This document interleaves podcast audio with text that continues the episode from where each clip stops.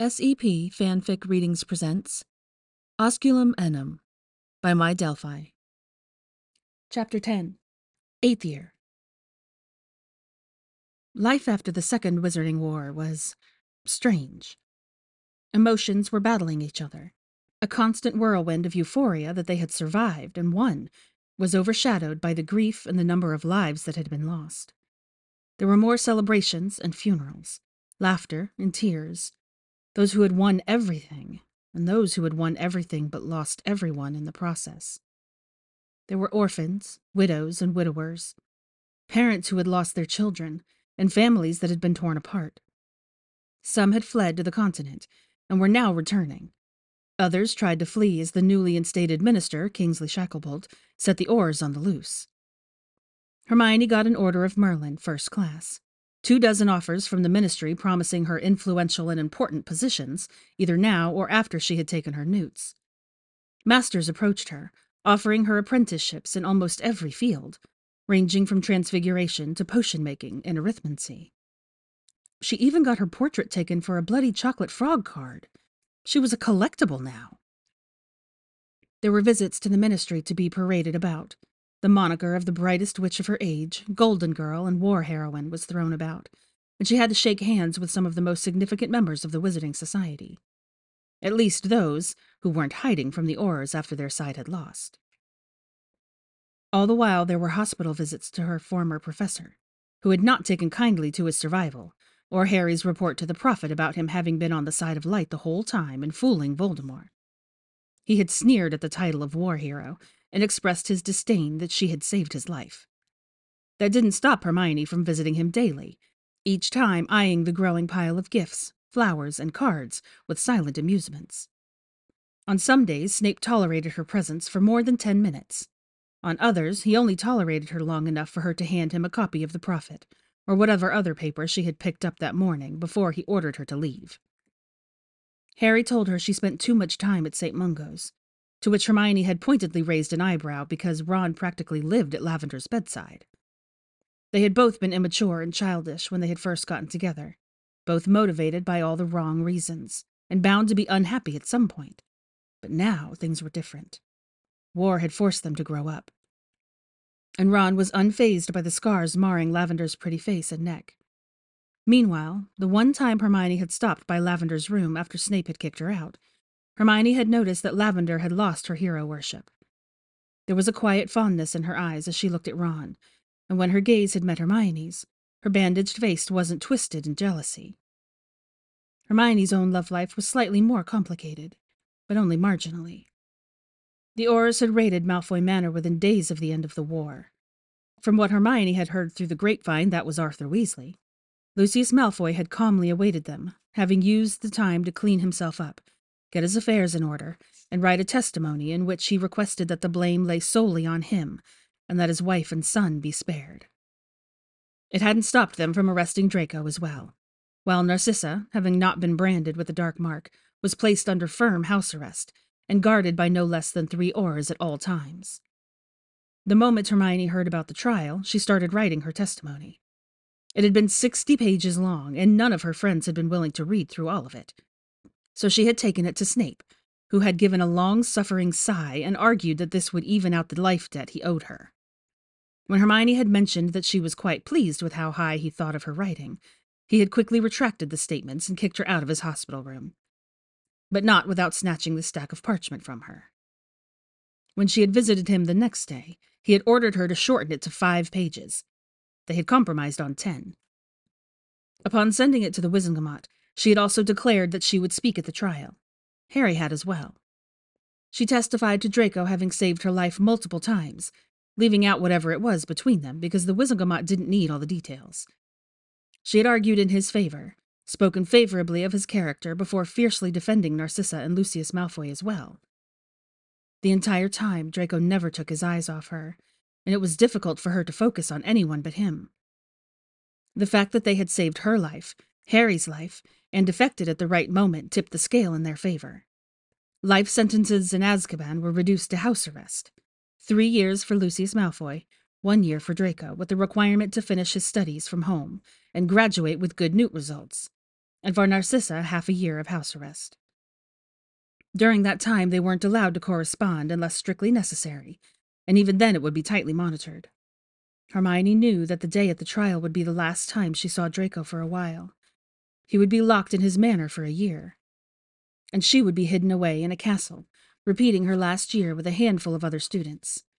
Neither Harry nor Ron returned with her, both accepting the offer to join the Auror department immediately. Hermione was fine with that. She missed them terribly, but they knew about her and Draco, and she didn't want to spend the year receiving knowing, pitying looks from her two best friends whenever she was quiet because she was worried about him or missed him. The other students took it as a sign that the war had left traces on her, chalking it up to having seen too much death and destruction. That didn't mean her year was normal. It was, for the first time, a year without mortal peril, and during which she dutifully attended her classes, did her schoolwork, and scored house points. All the while, she didn't have to break a hundred school rules and a few wizarding laws by brewing polyjuice potion, or sneaking into prohibited areas to steal a rare magical artifact before it could be stolen by a not quite as dead as everybody had hoped he was Voldemort living on the back of a head. But the lack of life and death situations didn't mean that she was a regular student. The rest of the student body had put her on a pedestal, and even her professors had difficulty treating her like a student and not the war tired adult she was. The only ones who didn't act like she was some sort of legendary creature were her few friends that had returned as well. Still, it led to her having a lonely last year with far too much time for her to think about a certain wizard.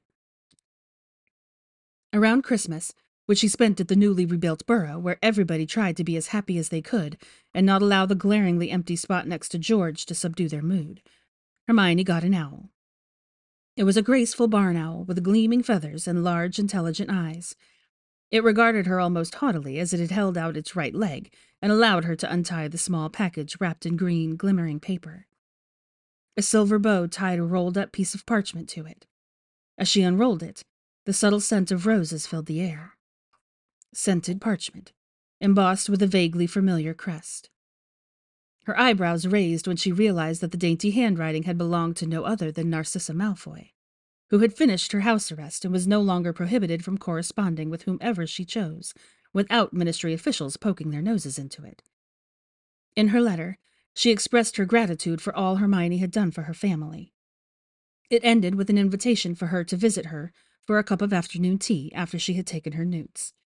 It was quite a surprise, but nothing compared to the surprise when Harry walked into the room and asked her whether Narcissa Malfoy had written to her as well although he hadn't gotten an invitation for a little tea session. Hermione didn't know what to make of it. The parcel, on the other hand, was a little more self explanatory. Upon taking it from the owl, it rapidly grew until it was roughly the size of a book. And when she unwrapped it, she discovered a flat, velvet box. It contained a necklace, a delicate silver chain with a diamond pendant. It matched her bracelet perfectly and hummed with magic. She knew who had sent it, and it silenced the whispers of doubt that plagued her at night. Because what if, after everything that had happened, it oh. just wouldn't work? Was it possible for both of them to have a future together? Merlin, did Draco even like her, or was his infatuation gone now? Could they even be in love with each other if they had never even had a full conversation? Hermione tried to ignore her insecurities and her anxiety, but as her graduation approached, she found herself torn between looking forward to seeing him again and worrying that she was imagining a future that would never come to pass. That she had fallen in love with the idea she had of Draco Malfoy, not the actual him. That everything had only happened because they had tried to escape the harsh reality, and now that the war was over. Harry had moved into Grimmauld Place almost as soon as the war had been won. The Weasleys had stayed with him for the time it took to rebuild the burrow before they had returned to their home, except for Ron, who had taken residency in one of the spare bedrooms, and Ginny, who had first returned to Hogwarts and upon graduating followed her brother's footsteps and moved into Grimmauld Place as well. Only she didn't take up a spare bedroom, but shared Harry's. Much to Molly's dismay, who was dropping increasingly unsubtle hints about marriage and how things needed to be done properly. Hermione found it vaguely amusing because Bill Weasley had been born just five months after Molly's wedding to Arthur, which allowed for some speculation about just how much Molly had followed the idea of purity before marriage. However, It only took one surprise visit from Molly for the Weasley matriarch to keep further comments to herself, because she came across a ruffled looking Lavender Brown, wearing nothing but one of Ron's Chudley Cannon shirts. Hermione had originally contemplated moving in with her parents after graduating from Hogwarts, until she had figured out whether she wanted to pursue a mastery or start at the ministry. But although they had regained their memories and returned to England eagerly, they were at odds with the memories she had created. At times, the thought of having a daughter was disconcerting, and their lives in Australia were too present. They had assured her that they loved her and would gladly have them in their home, but Hermione had declined. Instead, they had settled on sessions with a renowned mind healer from St. Mungo's, who was optimistic that he could disperse those lingering feelings of wrongness and not belonging within a few months. It was the best solution for everyone, and when Hermione had asked Harry if she could stay at Grimmauld Place for a while, she hadn't even gotten to her offer of paying rent before Harry had already insisted upon her moving in. And since she wasn't allowed to pay rent, Harry's orders, Hermione spent the weeks waiting for her Newt results organizing the vast black library. Staying at Grimmauld Place was mostly pleasant, except for Walburga Black's portrait screeching at her every time she used the front entrance. Damn those permanent sticking charms. And except for the fact that she was living with two couples, who were both sickeningly sweet and terribly in love. She was an adult now. They all were. Some of them had actual jobs. They were free to do whatever they liked, with no war to stress them, or a cantankerous caretaker or obnoxious poltergeist stalking the corridors to send them off to bed. But being an adult meant more than staying up past bedtime, only to regret it bitterly in the morning. It also meant facing things that were vaguely uncomfortable. Whether it was realizing that the job one had enthusiastically started wasn't one's true calling after all, and having to confess to one's mother that one would start helping out back at the joke shop. Ron had been hounded with howlers for a good week, and Hermione's ears were still ringing from Molly's rant. Or being sat down by one's best friend for an intervention because enough was enough. Hermione was almost upset that there was no official intervention banner when she entered the library and found Harry solemnly sitting in one of the armchairs, a tray of tea waiting on a small side table for them. Hermione, he began, his face unusually serious, and motioned for her to sit down as well. She had, eyeing her best friend like he had grown a second head. It was still disconcerting to see Harry act like an actual adult, when it felt as if he had been yesterday that she had come across him on the Hogwarts Express, with his baggy t shirt and unkempt hair, his green eyes large on his thin face. At times, when he had to go to work, Hermione had to fight the urge to go with him so she could protect him. Harry? She said in return, clutching the book she had intended to put back on the shelf protectively against her chest. She had a suspicion about what Harry wanted to talk about, and she wasn't ready to have that conversation. Not yet. Perhaps tomorrow, or the day after. Uh, I came across a file today, Harry mentioned conversationally as he poured her a cup of tea. Now that all the Newt scores have been posted, we got an interview showing us the rankings and who might be suited to join the Auror department. We will be sending owls with recruitment letters over the next few days. Oh? Hermione took the teacup and added a splash of milk. Will I get one? Undoubtedly. Harry's eyes flickered to the stack of letters that had arrived for her just that day. Ever since her scores had been posted, she had been offered countless ministry positions, and even more apprenticeship positions. It had even contained a short note from none other than their former professor, in which Snape almost congratulated her on her perfect potion results, only to mention that brewing draught of the living dead was a rather simple task, so she shouldn't let it go to her head. He had also added that, life dead or not, he would not be taking her, or anybody for that matter, as an apprentice. As much as Hermione liked potions as a class, she was aware that she wasn't cut out to pursue a mastery. She was too fond of following the textbook or searching for alternative, but already proven, methods to accomplish better results. Did you know who scored perfect O's as well and was second in our year? Going far beyond the required grades to finish his house arrest? Harry continued to prod, and Hermione tried to keep her face carefully neutral, while her heart was speeding up in her chest. I can think of a person or two. She tried to deflect, avoiding Harry's calm and knowing gaze. I can think of only one person, he said.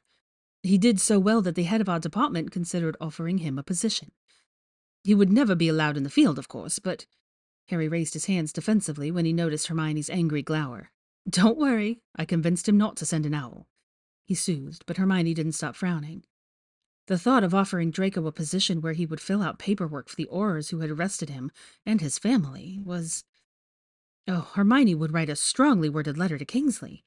She was a war heroine and enough of a Slytherin to use that influence and status to protect those she loved. A hot blush made her cheeks flame. Those she loved.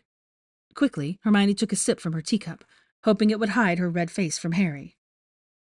How long do you plan on avoiding him? I'm not avoiding anyone, Hermione protested immediately, but her words sounded weak even to her ears. I'm merely taking some time to contemplate things. Hermione. Now Harry was frowning. I know that Malfoy was difficult, and I have no idea why or how this thing between you happened. But if you don't feel anything for him anymore, that's fine. I think I think you would understand and respect it. That's not it. Hermione began to gnaw on her bottom lip. Then she sighed deeply. We were children, Harry. Thrust into something none of us understood at the time, tasked with things those three times our seniors failed to do. And I don't know if whatever happened between him and I was because it was real or because we needed something to distract us from everything that was going on. I would rather remember it as something real than know it was nothing special after all. For a moment, both of them were silent, and then Harry cleared his throat quietly. I saw the way he looked at you, outside the room of requirement. And when I thought about it, I realized that he had been looking at you like that for a while, even if I hadn't really understood it before. He smiled crookedly. I know that sometimes I'm pretty oblivious to things, but if even I noticed it, then it was definitely real. Hermione didn't know what to say. Her heart was beating wildly against her ribs, and the ball of anxiety that had been churning in her stomach for days now made her feel vaguely sick. There was a faint ringing noise in her ears. At least send him an owl, or I will be forced to invite him for dinner and make sure to tie you to a chair so you can't avoid him. His brows furrowed slightly. Or maybe not.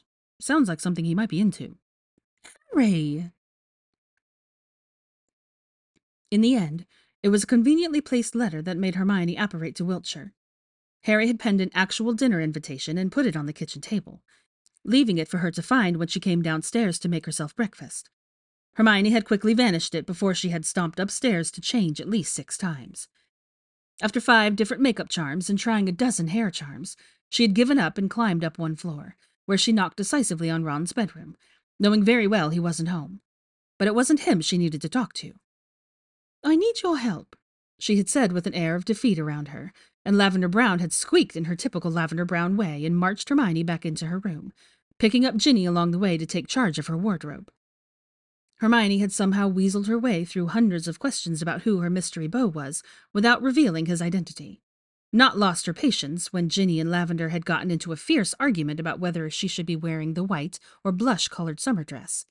The blush one had won, because, as Lavender had winningly pointed out, it hugged her waist nicely, was short enough to enhance her legs, and the V neckline did wonders for her chest. She had only had to put her foot down once when her friends had tried to convince her to put her hair up, insisting that she would wear it down. In return, she hadn't protested when Lavender had dangled a pair of cream heels in front of her. I want you home by midnight. No untoward behavior under my watch, young lady, Ginny had said when Hermione had grabbed her wand, doing a scarily convincing Molly Weasley impression.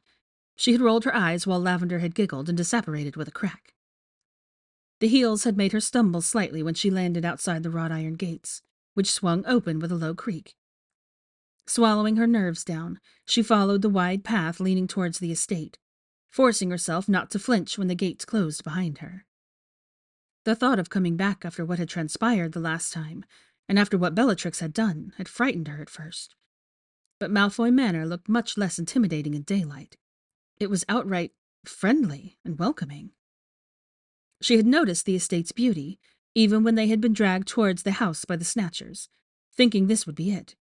But now she wasn't being dragged by Voldemort's loyal followers. Instead, she had come in on her own. She was in control.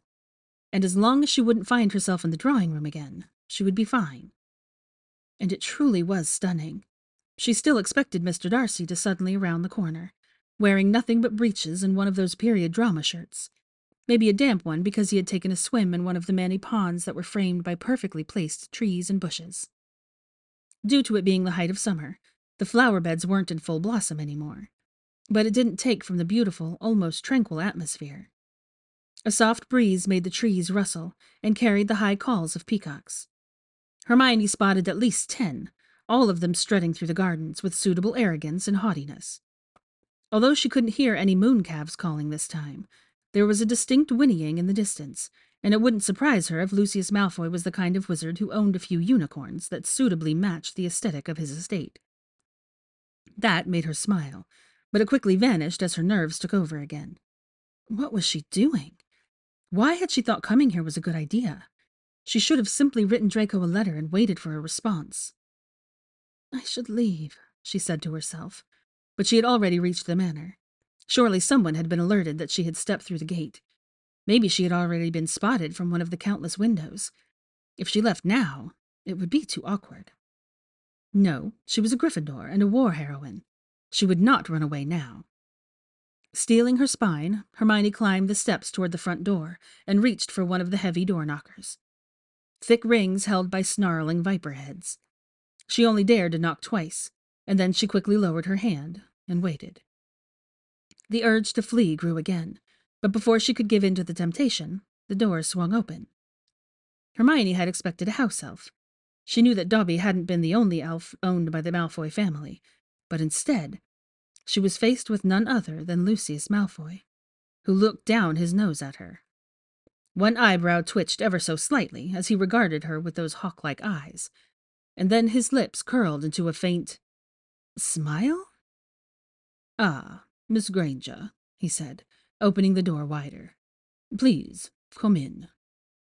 Thank you, she croaked stiffly and stepped past him into the large entrance hall, interlacing her hands so he wouldn't see them tremble. I take it that the purpose of your visit has to do with my son. Mr. Malfoy drawled as he looked her up and down. There was still no disapproval found in his eyes, no disdain or barely hidden hatred. He looked rather contemplating. Yes. She straightened her shoulders slightly. Although she still thought him to be an intimidating man, he had saved her life, even if it had only been for the sake of his son. Very well, Lucius Malfoy said, tapping his cane against the stone floor. Follow me. Swallowing tightly, Hermione did.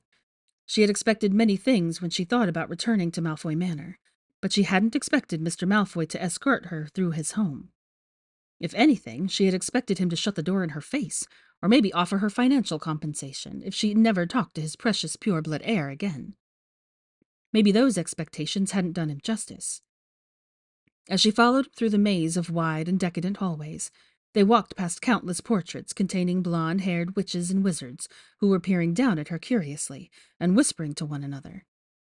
Some followed them from portrait to portrait, and one witch uttered the word mudblood under her breath.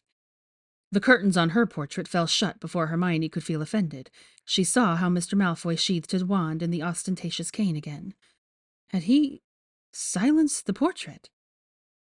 You have to excuse my great grandaunt. She is rather set in her ways. I suppose we could put her portrait in the east wing.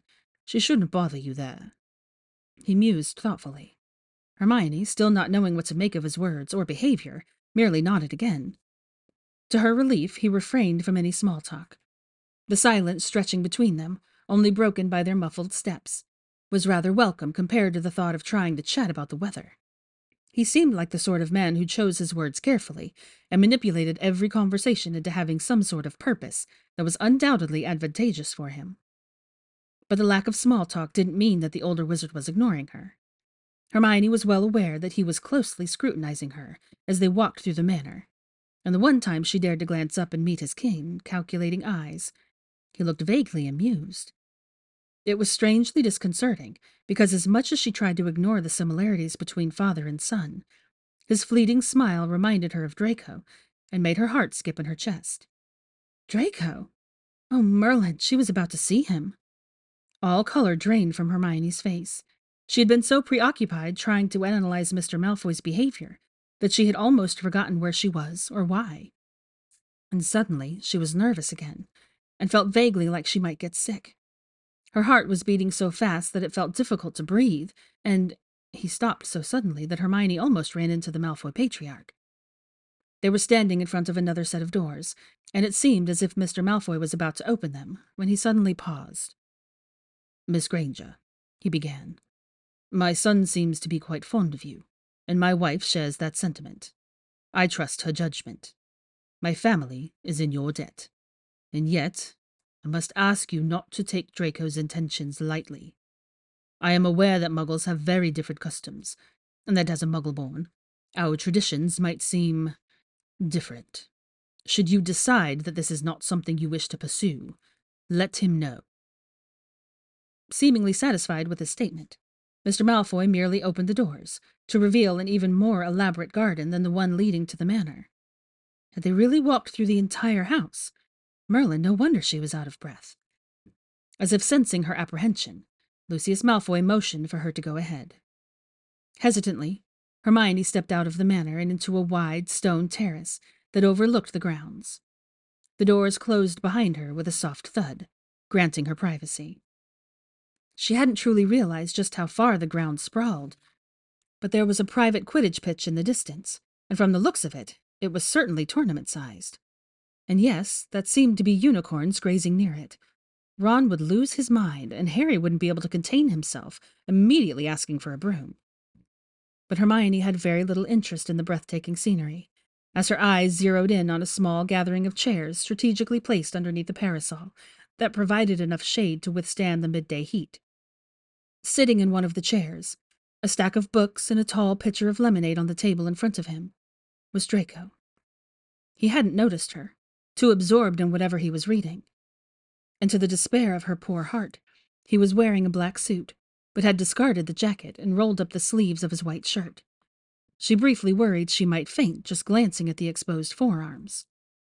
You're not a Victorian maiden about to faint at the sight of some naked skin, Hermione scolded herself if anything, he is. Convinced that she would not need smelling salts to get over the mere picture Draco Malfoy made by lounging in the shade and reading, Hermione straightened her shoulders and gathered all her remaining Gryffindor courage to approach him. Merlin, the wizard had as good as proposed to her. She had no reason to be nervous. Still, her heart was drumming against her ribs as she approached him, and had it not been for the anti apparition wards, she might have run after all but it was too late now, because the clicking of her heels had caught his attention. Hermione held her breath as Draco's gaze snapped up from his book, and for a second they simply stared at each other.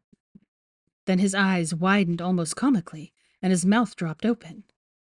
Immediately he jumped to his feet and took a step towards her, only to pause again.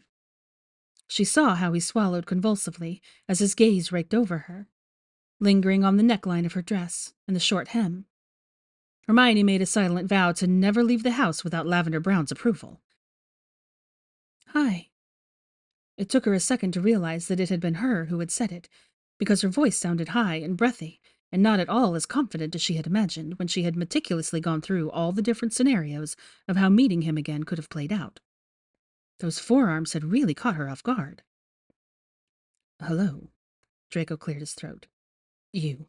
I mean, you're here. Should I not be?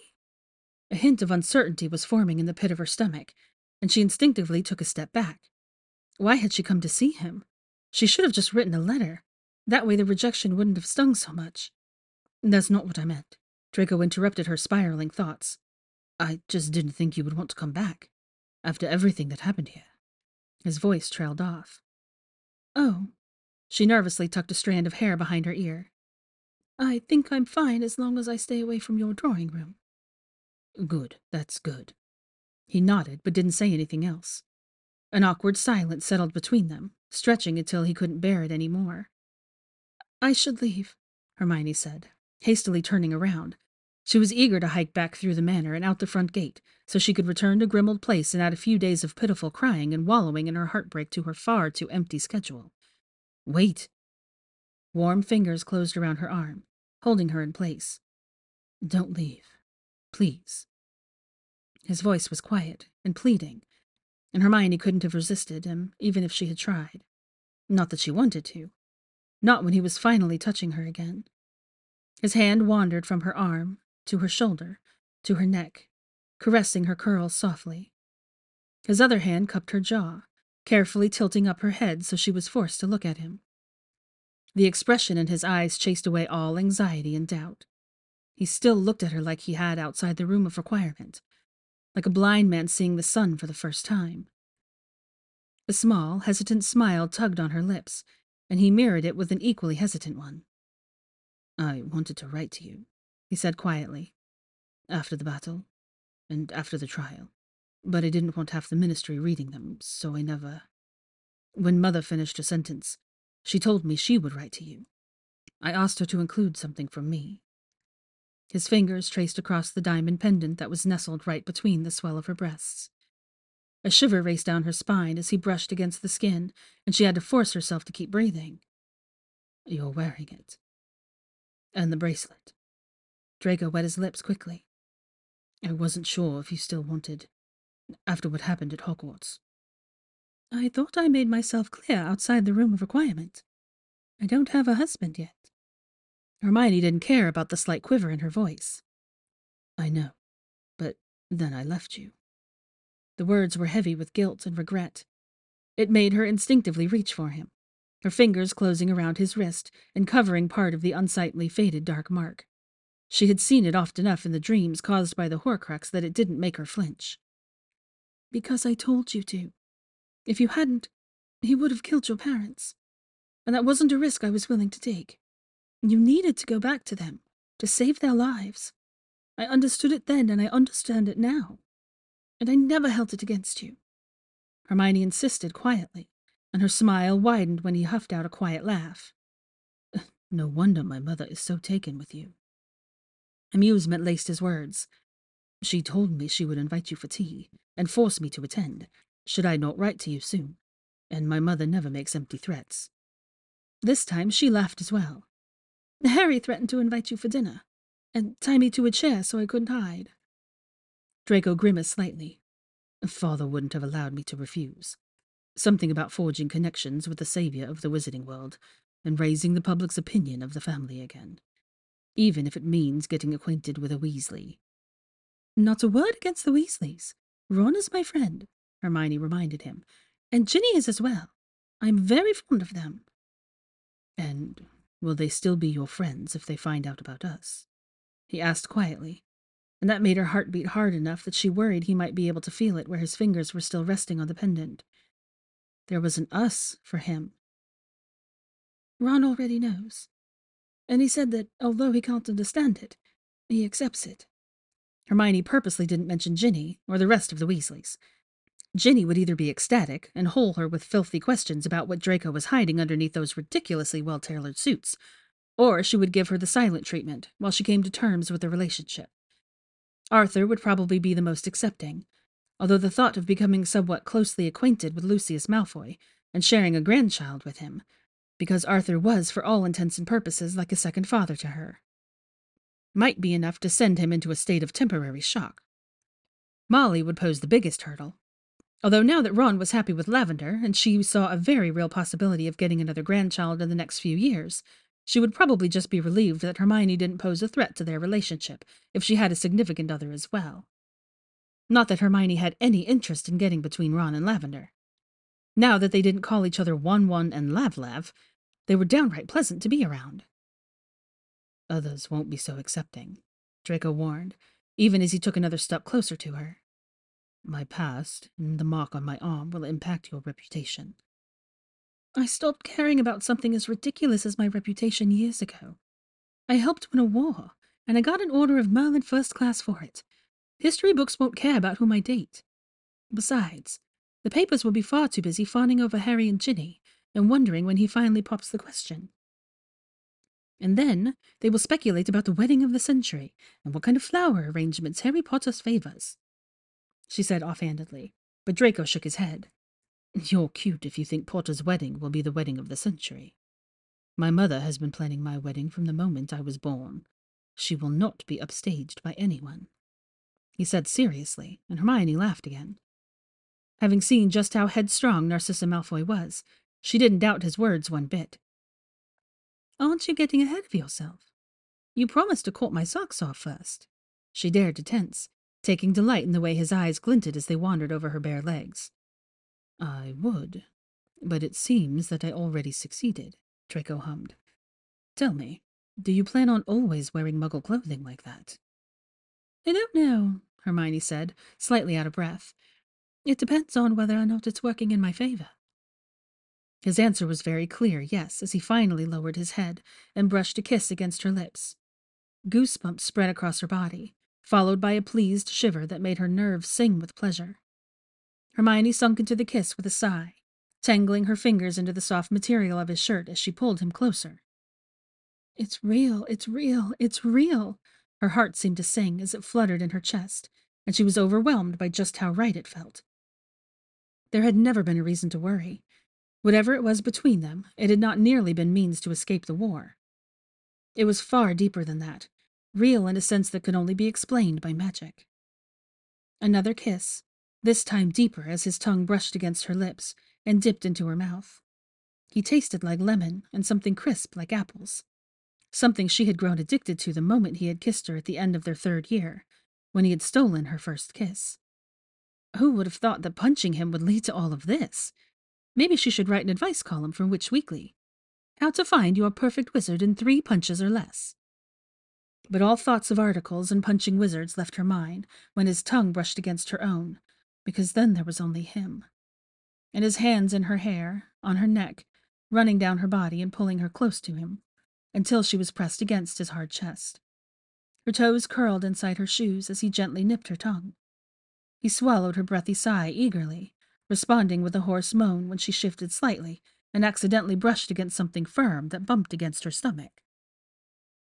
Magic fizzled between them, seemingly dancing over their skin as they lost themselves in their little world, and Hermione had entirely forgotten where they were, until his hand wandered up her thigh and slipped underneath the short hem of her dress. Because there was a knocking sound as if someone had rapped their knuckles against a window. Immediately Draco's hand disappeared, and he pulled back with a small groan. She got a quick glimpse of two high blotches of pink on his sharp cheekbones. Then he had already hidden his face in her neck. His hands were back on her waist, his thumb drawing small circles on her hip bone, while they both caught their breath.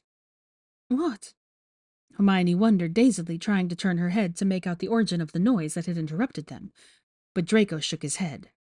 My parents, he explained, and Hermione's cheeks began to flame at the realization that they were being watched. Father has made it very clear that if I were to pursue you, I have to still hone our traditions and customs, and not use your lack of familiarity with pure blood culture as an opportunity for undue behavior. She should have known that his parents were traditional. Otherwise, they wouldn't have raised their son in a manner that made him blush when he saw an exposed collarbone. However, she hadn't expected Lucius Malfoy to be persistent that Draco treat her like some pureblood heiress.